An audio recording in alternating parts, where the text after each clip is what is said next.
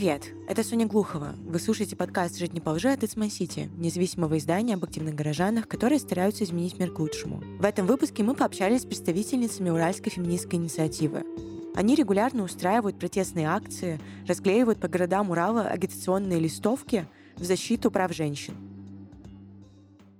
Здравствуйте, меня зовут Виктория. Здравствуйте, меня зовут Анфиса. Здравствуйте тоже, я Тамара. Здравствуйте, меня зовут Дарья. А, здравствуйте, я тоже Дарья. Для меня вот э, современное лицо протестов в России, оно стало женским, и речь не только про там, феминистскую антивоенную инициативу, как самый яркий и сильный пример движения против идущих военных действий. Это не все. Еще вот, когда я в целом думаю о протестных акциях с другой тематикой, то вспоминаются только те, которые делают вот как раз феминистские организации. Как вы думаете, как и почему это вышло? Или, может, вообще вы со мной не согласны, и вы по-другому видите вот это активистское сообщество в нашей стране сейчас? Я бы не сказала, что у нас прям очень сильное феминистское движение в России. Но, к сожалению, на данный момент даже феминистское движение довольно разрублено и состоит э, условно из разных лоскутных кусочков, как одеяло. Каждая организация какие-то свои пытается продвигать тезисы. Даже радикальные феминистские организации, к сожалению, иногда не могут между собой договориться, какие именно тезисы они считают считают истинно радикально феминистскими. То есть даже с точки зрения теории, не только с точки зрения практики, но и с точки зрения теории, в радикальном фем-движении в России есть очень много разногласий, и это создает определенные трудности для реализации определенных акций на практике в том числе. Как бы говорить про какие-то тенденции общие для российского а, активистского движения, лично, мне кажется, ну вот мне, например, сложно будет, но как минимум сказать о том, что все-таки это довольно проблематичная ситуация, которая сейчас сформировалась э, в среде активизма, ну, это факт. А с какими трудностями сталкивается э, феминистское движение вот именно на Урале? Есть ли региональная специфика? Есть ли специфика даже э, в зависимости от того, в, о каком городе Урала мы говорим? Вы же работаете не только с Челябинском, там еще и с Екатеринбургом, еще с несколькими городами. Определенно есть специфика, связанная с работой в разных городах. Например, сразу же вспоминается момент, связанный с взаимодействиями с администрацией. Когда речь в последнее время у нас заходит о согласовании пикетов с администрацией, всегда в Челябинске именно возникают проблемы с тем, чтобы нам хотя бы разрешили проводить э, массовые мероприятия. То есть речь уже даже не о комфортабельном месте проведения или более-менее адекватном времени проведения не в 7 утра на окраине города, например. Тут уже речь идет буквально о том, чтобы нам хотя бы разрешили куда-нибудь выйти хотя бы на окраину города, хотя бы в 6 утра. А в Екатеринбурге на самом-то деле для а, того, чтобы организовать массовый пикет, там даже не обязательно согласование с администрацией. Сразу же чувствуется, насколько сложнее здесь, в Челябинске, определенные мероприятия организовывать, и насколько вот определенные моменты проще э, реализовать в Екатеринбурге. От себя отмечу, что мы не сдаемся и стараемся продолжать работу и в Екатеринбурге, и в Челябинске, и организации мероприятий и стараемся реализовывать и там, и там.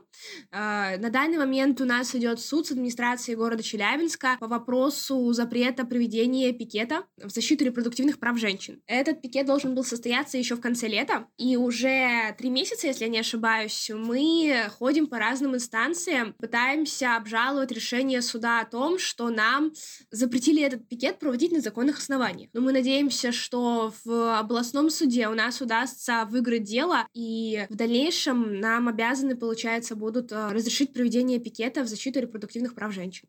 Я читала ваше интервью с 7 э, на 7, и вы там рассказывали про то, что сталкивались с давлением городской администрации, общества. Вот расскажите, может, каких-то конкретных примеров именно ситуации, когда это было? Этим летом э, мы проводили пикет по домашнему насилию, собственно, и администрации города, ну, они как бы дали разрешение на 7 утра. Как раз-таки. Да, на 7 утра, потом начали названивать всякие люди за день до пикета, начали звонить из центра Э, причем не связанным напрямую людям с, с организацией, конкретно Суфи. Собственно, из центра Э, сам глава центра Э Москве, Богдан Крысин звонил одной из сторонниц, просил ее перенести пикет на ее возмущение, что э, это не она вообще-то подавала уведомление. Он начал такой, что вот, скажите тем, кто подавал уведомление, чтобы перенесли пикет. Потом начали уже какие-то наши знакомые нам писать, э, звонить о том, что вот в администрации города там какие-то знакомые у этих знакомых работают, и вообще вас всех вычислили. Если вы завтра выйдете на пикет, около ваших домов вас будут встречать нацисты. У нас до сих пор про это шутка ходит, что каждый раз прихожу к дому, а все еще нет толпы нацистов. Еще говорили, Далеко что если мы придем на пикет, туда привезут толпу провокаторов, и эта толпа провокаторов допровоцируется, видимо, и нас всех увезут э, в полицию. Это в полицию нас после пикета не увезли, толпа провокаторов села в автобус и уехала, толпы нацистов у дома все еще нет. Как факт, э, толпа провокаторов там действительно была.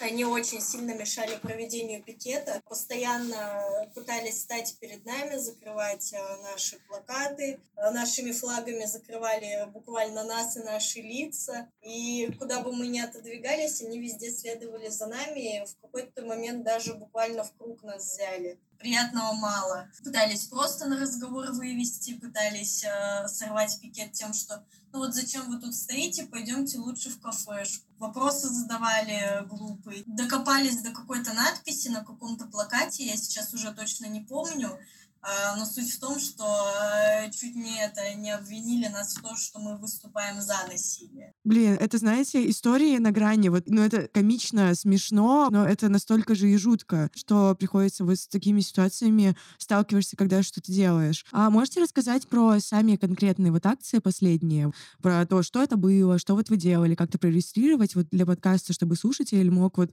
понять вот, ну, на примерах, э, что вот вы организовывали?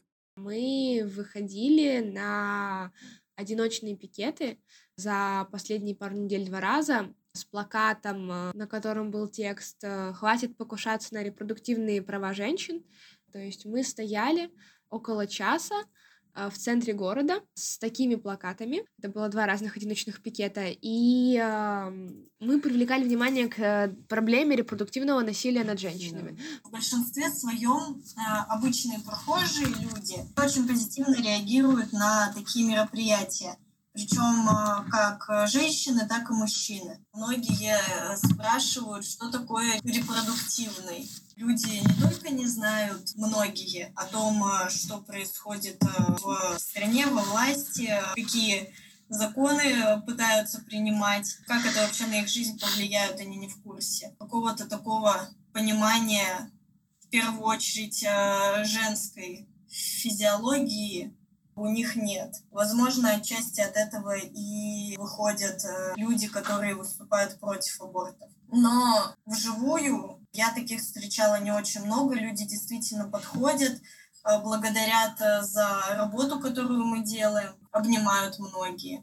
В основном какой-то негатив идет от полиции, и недавно на пикеты начали приходить такие люди из образования казачества, казаки в общем, они, во-первых, э, вызывают полицию, они пытаются сорвать сам пикет, то есть загораживают активистов э, и плакат. И даже когда, допустим, э, пикет уже закончился, а все, никуда ты не пойдешь, мы вызвали полицию, жди. То есть даже просто ну, передвигаться нормально не дают. При этом очень круто, что горожане так откликаются и вовлекаются в то, что вы делаете. Это очень здорово. Поделюсь с вами, я уже рассказывала об этом в этом подкасте. Я ходила не так давно на акцию в Екатеринбурге против запрета абортов. Очевидно то, что это плохо, и нужно против этого выходить. И в итоге людей, кажется, сотрудников полиции было больше, чем протестующих. Меня так искренне это задело и тронуло, что да как же так, почему такое работает. И еще вот, например, я общалась с друзьями, которые выступают абсолютно так же тоже против вот запрета абортов, и спросила, почему вы не ходили сами на какие-то акции. Их ответ был такой, что нам кажется, просто ничего не получится изменить. Расскажите, как много людей ходит на ваши акции, и, может быть, есть какая-то динамика, то есть, что становится людей больше и так далее? Больше всего людей у нас приходили на э, акции против запрета абортов. Меньше, наверное, на Child Free. Ну, хотя там более-менее стабильно в пределах 17-18 человек приходят. И тут еще вопрос в том, что они не все конкретно стоят с плакатами, а больше могут приходить так чисто поддержать. Собственно, единственное, что меньше всего пришло на пикет против домашнего насилия, но это связано, во-первых, и со временем, потому что там было 7 утра, опять же. Во-вторых, скорее всего, люди почитали у нас конкретно в паблике, что какие-то люди угрожают. Возможно, кто-то испугался. Но даже в этой акции, которая на 7 утра, все равно там приходили девушки несколько, которые приходили вот чисто поддержать. Они не стояли там с нами, но они там сидели недалеко на скамейке и ближе к концу пикета подошли, сказали, что вот, мы вас пришли поддержать. В Екатеринбурге у нас была еще одна, один массовый пикет, который мы организовывали. Когда у нас э, здесь запретили нам проводить массовый пикет, мы психанули и уехали в Екатеринбург проводить там массовый пикет. Там пришло тоже примерно такое же количество, тоже где-то 17-18 человек, что-то такое. Но там было тоже довольно много и прессы, приходили консерваторы, их было прям вот издалека заметно было, идет какой-то мужик, улыбится, явно идет к нам. Но конкретно в Екатеринбурге, пока они не занимались таким лютым провокаторством, как здесь, в Челябинске провокаторы посещают у нас все массовые мероприятия. Фанаты. Э, фанаты, да. Но там они конкретно поспокойнее были, но это, вероятно, связано с тем, что это было первое наше массовое мероприятие в Екатеринбурге. Мы и дальше-то, естественно, их будем проводить. Э, скорее всего, там впоследствии ситуация станет похожа на ситуацию в Челябинске. У нас есть что-то подобное инсталляции, только это идет как растяжка в городе на мосту, и даже в таком простом действии иногда случаются неприятные случаи, когда к некоторым активисткам приходят из полиции и начинают допрашивать. То есть как-то поймали, непонятно по каким камерам, непонятно по каким слухам, может кто-то доложил, но как-то нашли человека, и к нему потом вследствие чего пришли домой. Ничего себе, это когда вешали растяжку за закон против домашнего насилия, или вы про другое сейчас? Нет, это в феврале по абортам было то, что вы делаете, это супер важно. При этом это очень страшно в том контексте, вот даже все ваши истории, вот именно про такое вот сопротивление, какое-то давление со стороны властей. Здорово, если как-то вот поделитесь, а, какая ваша внутренняя мотивация, какие вообще глобальные цели вот у вашего движения? Внутренняя мотивация — это в первую очередь, конечно же, озабоченность э, своими правами, потому что я думаю, что никто из нас не хочет попасть в такую ситуацию, когда тебе нужно что-то сделать, например, за тот же самый аборт, потому что ты там э, где-то физически не тянешь, где-то по деньгам не тянешь, а кажется, что везде их запретили, и выбора у тебя особого нет первую очередь, то есть это, естественно, какие-то личные свои. Ну и в целом я бы еще сказала, что эмпатия по отношению к другим женщинам, желание того, чтобы наше общество было как можно лучше. Никто же не хочет э, жить в обществе, где половина населения там рождаться особо не хотела из-за того, что родители в детстве. Родители не хотели ребенка, а родители ребенка загнобили, ребенок вырос там каким-нибудь уголовным чиновникам. Такое бывает. Получается страх за свое будущее, страх за то, какие законы сейчас принимают, что вообще сейчас будет э, со страной, с женщинами в ней. Все вот эти слова, я полностью с ними согласна. Хочется не сидеть на месте и не ждать самой погоды, а прикладывать руку к тому, что сейчас происходит, чтобы, так сказать, улучшить свое будущее. Чтобы деятельность имела какие-то плоды, чтобы это не было в какую-то пустоту, хоть чуть-чуть, но что-нибудь да получилось. Чтобы будущим поколениям не приходилось заниматься тем, чем сейчас занимаемся мы. Надеюсь, так и будет. Про глобальные цели, да, ты хотела сказать. Чтобы прекратились нападки на права женщин, постоянные попытки их э, отобрать, загнать куда-то в угол женщин. В целом, чтобы женщины также больше участвовали в политической жизни, потому что представительство женщин в политике очень-очень маленькое. Это тоже одна из таких глобальных целей. Ну, естественно, самое важное — это освобождение женщин да, очень-очень разделяю эти мысли и идеалы. И вот у меня вот такой вопрос. Почему вот сейчас на какой-то протестной акции не э, собирается там, не знаю, вот 500, там, тысяча женщин разных там пришла и отстаивает свои права? Как вы думаете, почему сейчас такой картины нет? И как вы думаете, а возможно ли такое и потенциально будет ли такое? И когда мы до этого доживем, когда женщины настолько все вот вовлекаются в общественную вот такую жизнь и смело вот выходят отстаивать свои права? Я считаю, что большинство либо просто боятся, либо просто не знают, что можно выйти и сказать свое слово. Возможно, они считают это либо бессмысленной тратой времени, либо думают, что у них ничего не получится. Но мы считаем по-другому, и каждая пришедшая женщина на такой пикет или даже мужчина несут свой вклад в развитие, потому что чем больше приходит туда людей, тем больше у людей уверенность в том, что их слышат, их понимают, их поддерживают, им сочувствуют. И все мы имеем одну общую цель. Тут еще нужно учитывать э, исторические предпосылки и в целом то, как мы жили последние там лет 20, например. У нас последние такие сильно массовые э, митинги были вот, собственно, в 2020 году. 20 же это был год, когда там навальнисты выходили. И опять же надо смотреть на то, как их всех подавили. Помимо этого также ведется пропаганда против э, феминистского движения, то есть а, все феминистки страшные, небритые, там, с цветными подмышками и всякое прочее. То есть у нас э, в целом обычное такое население, оно мало понимает, э, что такое феминизм, за что борются феминистки. При этом постоянная демонизация феминисток так идет. И, естественно, про наши мероприятия не пишут там на каждом углу. Будут ли в будущем выходить э, огромные толпы женщин? Будут, конечно. Мы ради этого здесь и боремся. Да, пропаганда так не, несколько, по-моему, парализовала вот эту такую гражданскую активность.